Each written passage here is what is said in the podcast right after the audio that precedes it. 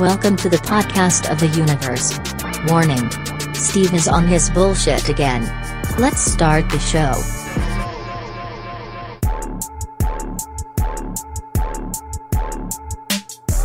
Welcome back, podcast of the universe. You can find me on Instagram and Twitter at this is Potu.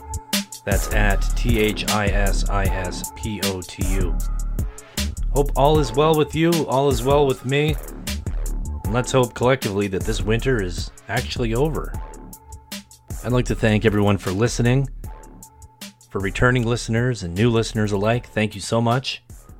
So let's get this out of the way and we will go through the countries that are currently playing this podcast China, Suriname, Czechia, Netherlands, New Zealand, French Guiana, Israel, Iran, Ecuador, Norway, Colombia, India, Sweden, Ireland, Russia, Spain, Germany, France, Thailand, Australia, United Kingdom, Canada, and the USA.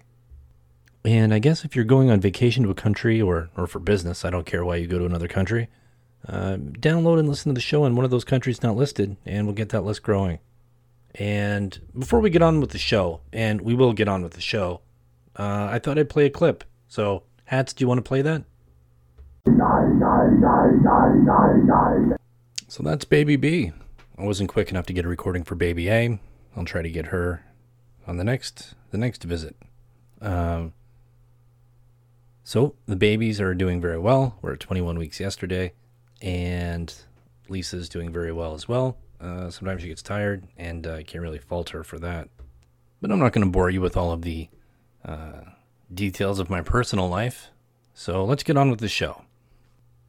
To tie it in, today's show is about family, it's about daughters, and it's about music.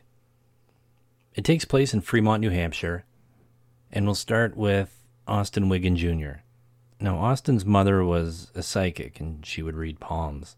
So when he was young, she gave him a palm reading, and it really stuck with him. She told her son that in life he would meet and marry a strawberry blonde, that she would pass away, his mother, not his wife. And after she passed away, he would have two sons. And then after that, he would have daughters, and the daughters would go on to play in a band. Austin did meet and marry a strawberry blonde. Her name was Annie.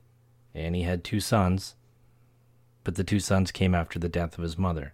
The prophecy continued to unfold as Austin and Annie had daughters, and in 1967, Austin saw the meteoric rise of the Beatles, and he took his daughters out of public school and decided to homeschool them in 1967. Right away, he put them in music and singing lessons where they had no real social life. They practiced music in the morning, in the afternoon, and finished the day with another rehearsal. This band was called the Shaggs. The Shaggs were initially made up of Dot on guitar and vocals, her sister Betty on vocals and guitar, and her other sister Helen on drums. In 1968, they made their public debut at a talent show in Exeter, where the crowd heckled them and threw trash at them. I can't imagine what that would be like, your first show, being a teenager and having trash thrown at you. But they continued on, and the father was somehow able to convince the town to have the Shaggs perform as the house band for Saturday night dances at the town hall. So at the Fremont Town Hall, the response was a little more favorable. Some of the teens even danced, uh, but there were still people throwing trash at them and heckling them. And for whatever reason, Austin felt this was the right time to get them in the studio and to put it on wax. In March of 1969, uh, they bought studio time at Third World. That was the name of the label and the engineers said they weren't ready and maybe they want to come back later when they have a better handle on their instruments, but Austin reportedly said he wanted to have them record while they were hot. It was definitely a large leap of faith for Austin to invest so much time and money into this band because he had a low paying job at a textile mill and he had a lot of mouths to feed.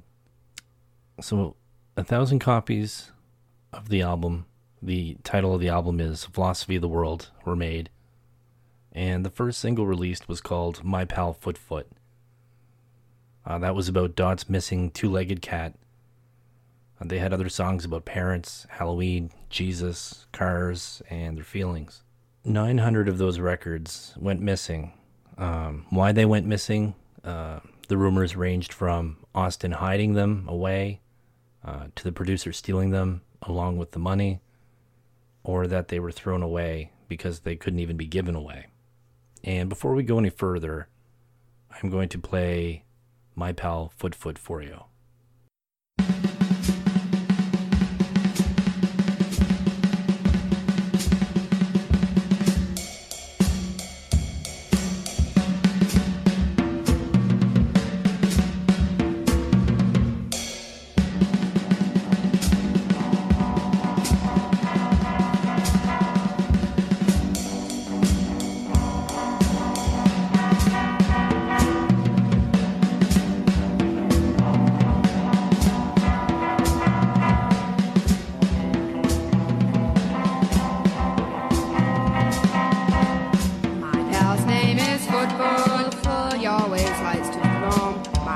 Name is Foot Foot. I never find him home. I go to his house, knock at his door. People come out and say, Foot Foot, don't live here no more. My pal Foot Foot, always likes to roam. My pal Foot Foot, now he has no home.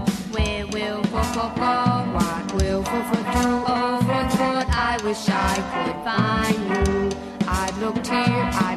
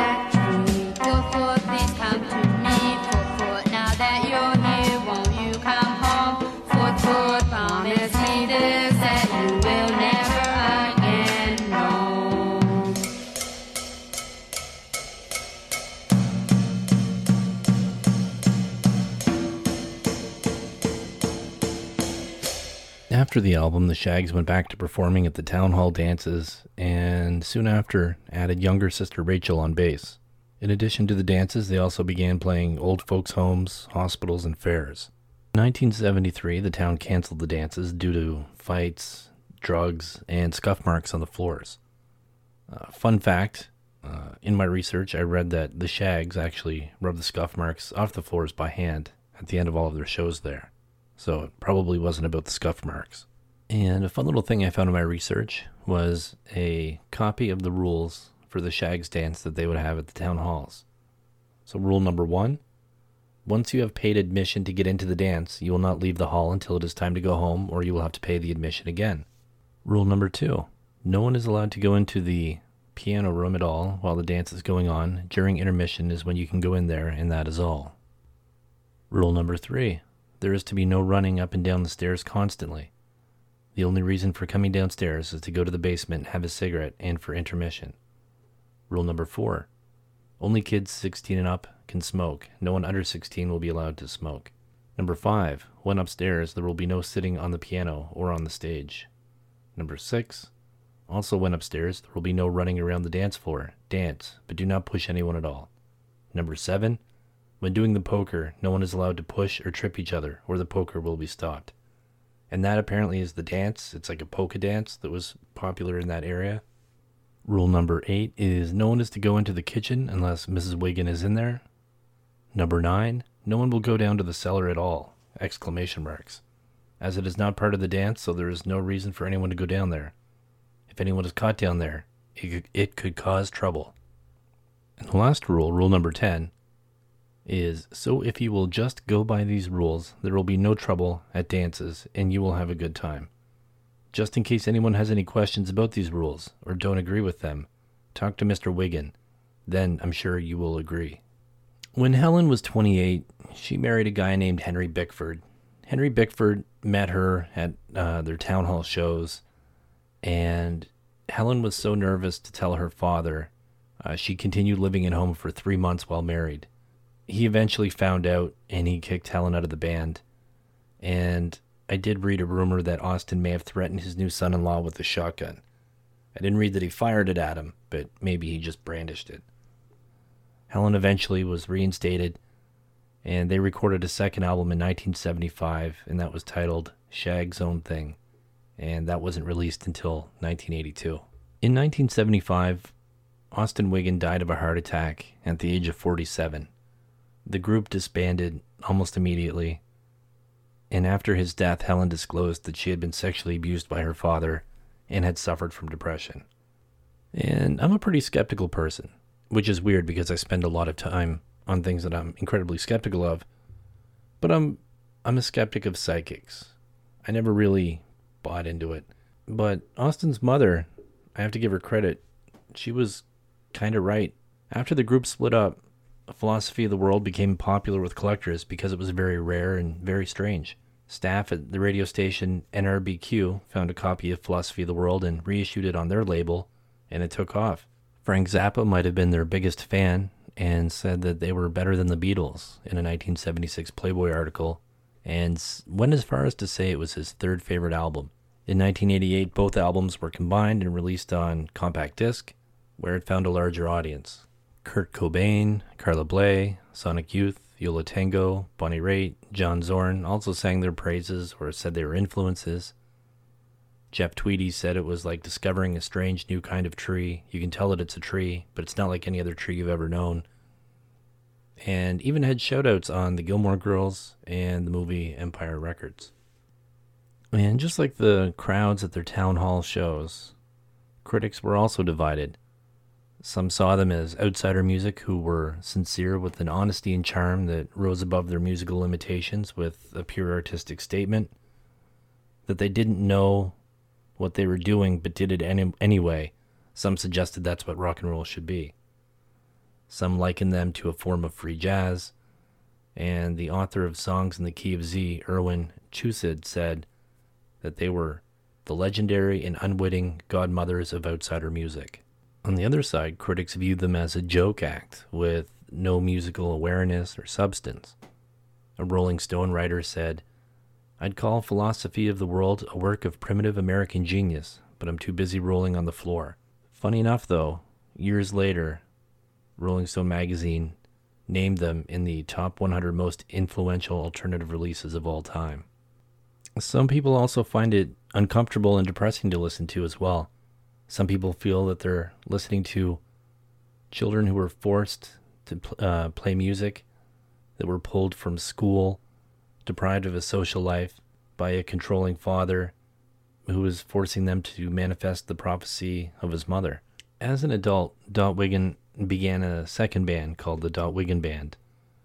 Uh, they released an album called Ready, Set, Go in 2013 on Jello Biafra's label Alternative Tentacles.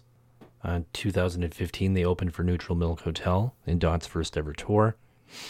And I read a lot of her interviews, and she's given more than her sisters but she comes off pretty respectful of her father and painting him in a good light. It seems that she's always sure to, to do that, but still acknowledging that he was strict. She does concede that her reserved father would not want them playing in a band if it wasn't for her grandmother's prophecy.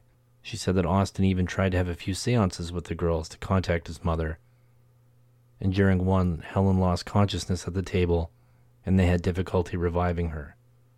Looking back, she is upfront that they weren't the greatest or even ready to record an album, but overall happy that they did, and appreciates that the love that it had gotten over time. In reading her interviews, it comes up frequently. She really doesn't understand how Philosophy of the World was given the title of the best worst album or how they're the best worst band. And Betty Wiggin, uh, her married name is Porter, uh, she went on to work as a manager in a kitchen equipment warehouse uh, sometime after she had been a janitor for a while. She did make a few appearances in the early 2000s with Dot, but mostly she had disappeared to help look after her grandchildren. Uh, her husband passed away somewhere around 1993 in a motorcycle accident. And then Helen, Helen Wiggin Bickford, she actually passed away in 2006 at the age of 59 in Glencliff, about a two hour drive away from Fremont. Before retirement, she was a dietary aide at a Rockingham, Rockingham County nursing home. She was survived by two sons. I found it very difficult to find interviews and information on Helen after the group disbanded, um, other than she had suffered severe depression uh, and had struggled uh, to keep jobs. I read in one rare interview that Helen had told the person on the phone that she had country and western music echoing in her head all the time and very loud. Uh, she said so loud that sometimes it made it hard for her to speak. Uh, Rachel, whose married name is Gould, uh, she went to Northern Maine Community College, uh, where she picked up a business degree and started Gould Country Candles in April 20th, 2004, uh, with her husband. I was unable to find any current web presence for this company uh, and found it listed as inactive in a business background report. Uh, the three sons, uh, one is goes by Rick Tenney. Uh, then there's Austin Wiggin III. Uh, he sometimes played maracas, and Robert Wiggin played the tambourine. So after the children had grown up and left the house, Annie was a widow at that point, of course. She eventually sold the house and moved nearby into an apartment. And the person who bought the house, he complained to people in town that Austin's ghost had haunted the property. And as soon as he could afford it, he built something bigger and nicer further back on the property, and he allowed the Fremont Fire Department to burn down the old Wiggin house uh, for firefighting practice. And Annie Wiggin passed away in December of 2005 at the age of 78. They've had a couple live shows. Uh, in 1999, uh, they played the 30th anniversary of NRBQ, which was the radio station that had played them. Uh, in June 2017, Betty and Dot both played at Wilco's Solid Sound Festival, uh, there's been a Shaggs' tribute album with various artists uh, that was released in 2001. It was titled Better Than the Beatles. And they even had an off Broadway play that told the Weird Wiggins story. And there's currently a movie, and it's in pre production. And so far, it's just been titled The Shaggs. And at one point, Tom Cruise's production company uh, was in talks to buy the rights, uh, but they ended up selling it to a different studio. And that's the story of The Shaggs, or as best as I can tell it anyway. There was a lot of information that I left out that was unverifiable or conflicted with other information that seemed to be commonly accepted, and that happens, of course, when you're researching things online. When I first heard about the Shaggs, I thought it was funny that there was this group who some people liked them ironically, some people thought they were musical geniuses, and that they just seemed so oblivious to to their talent or lack of talent. But then the more I looked into it, the more you see someone who was a controlling, strict father who took his kids out of school, forced them to play instruments, forced them to go to singing lessons, forced them on stage while people threw trash at them. Um, Helen, Helen's story was particularly tragic, especially with uh, her claims of sexual uh, abuse at the hands of her father. There were rumors uh, in the town that I read that he was uh, may have been abusing other daughters as well. Um, Dot did deny it, uh, but the only person I see, I saw confirming it was Helen. And when reading about Austin Wiggin, I just kind of thought of him as an unsuccessful Joe Jackson, or whoever Donnie and Marie's parents were. So let's finish up with the Wiggin family, and let's go out on a high note. So I saw this news article and I thought I would share it with you. I it was actually March 24th that it came out, but I thought it was fun. About a man who stripped naked at the airport to make himself more aerodynamic. So the article says a man stripped naked before boarding his flight to make himself more aerodynamic, it has been reported. Footage of the man, 38, whose identity has not been revealed, shows him standing naked as he nonchalantly waits his turn to board the Ural Airlines flight at Russia's Domodedovo airport in Moscow. I wonder if I said that right. The article goes on. The nude intruder was then caught by airport staff as he ran onto the jet bridge and was detained by police. One passenger was quoted by Ren TV saying, He shouted that he was naked because clothing impairs the aerodynamics of the body. He flies more agility when undressed. He is first seen kneeling in front of officers in the middle of a corridor before he turns sideways and leans his back and legs against the sidewalls. The passenger appears to regret being stopped as he stares blankly ahead. The man, originally from the Russian port city of Yakutsk, sure, uh, didn't show signs of being drunk, witnesses claim. After the police had detained the offender, he was taken to the airport's medical room and was then hospitalized in a medical facility. The offender is a native of Yakutsk. I'm probably saying that wrong, but lives in the Moscow region, the press service of the Interior Ministry said. So this guy got completely naked, and I saw the pictures. He stood in line and thought he would get on a plane and fly better because he was naked inside the plane. So I thought that was a special story that I wanted to share with all of you. So let's end it on that high note. If you have any notes or corrections to make uh, to, for today's story regarding the Shaggs, uh, you can email those to podcastoftheuniverse at gmail.com, or you can hit me up on Instagram and Twitter at this is Potu. That's at T H I S I S P O T U. Oh, and also if you have any show topic ideas, uh, you can send them there as well. And for myself and Hats, thank you so much for listening. We'll see you all next time, and we will play you out with the title track off their first album, The Shaggs Philosophy of the World.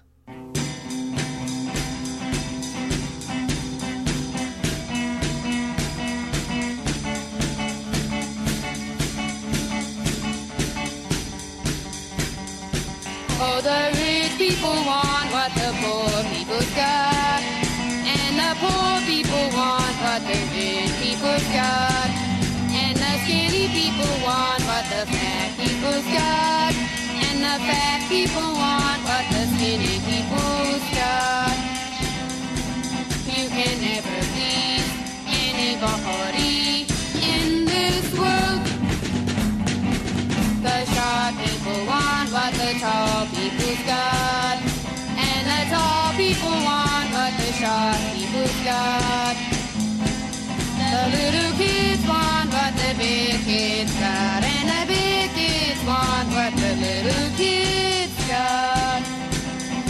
can never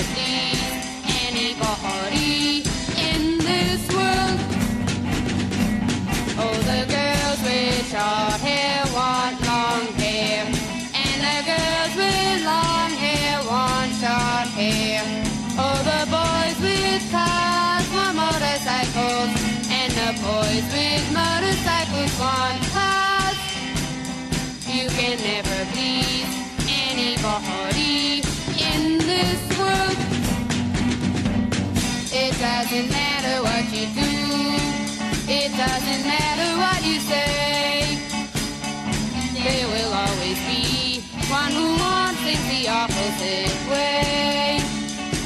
It doesn't matter where you go. It doesn't matter who you see. There will always be someone who disagrees. We do our best. We try to please,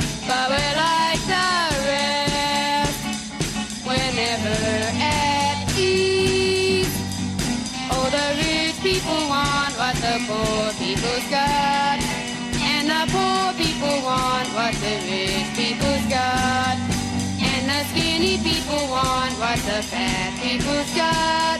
And the fat people want what the skinny people's got. You can never please anybody in this world.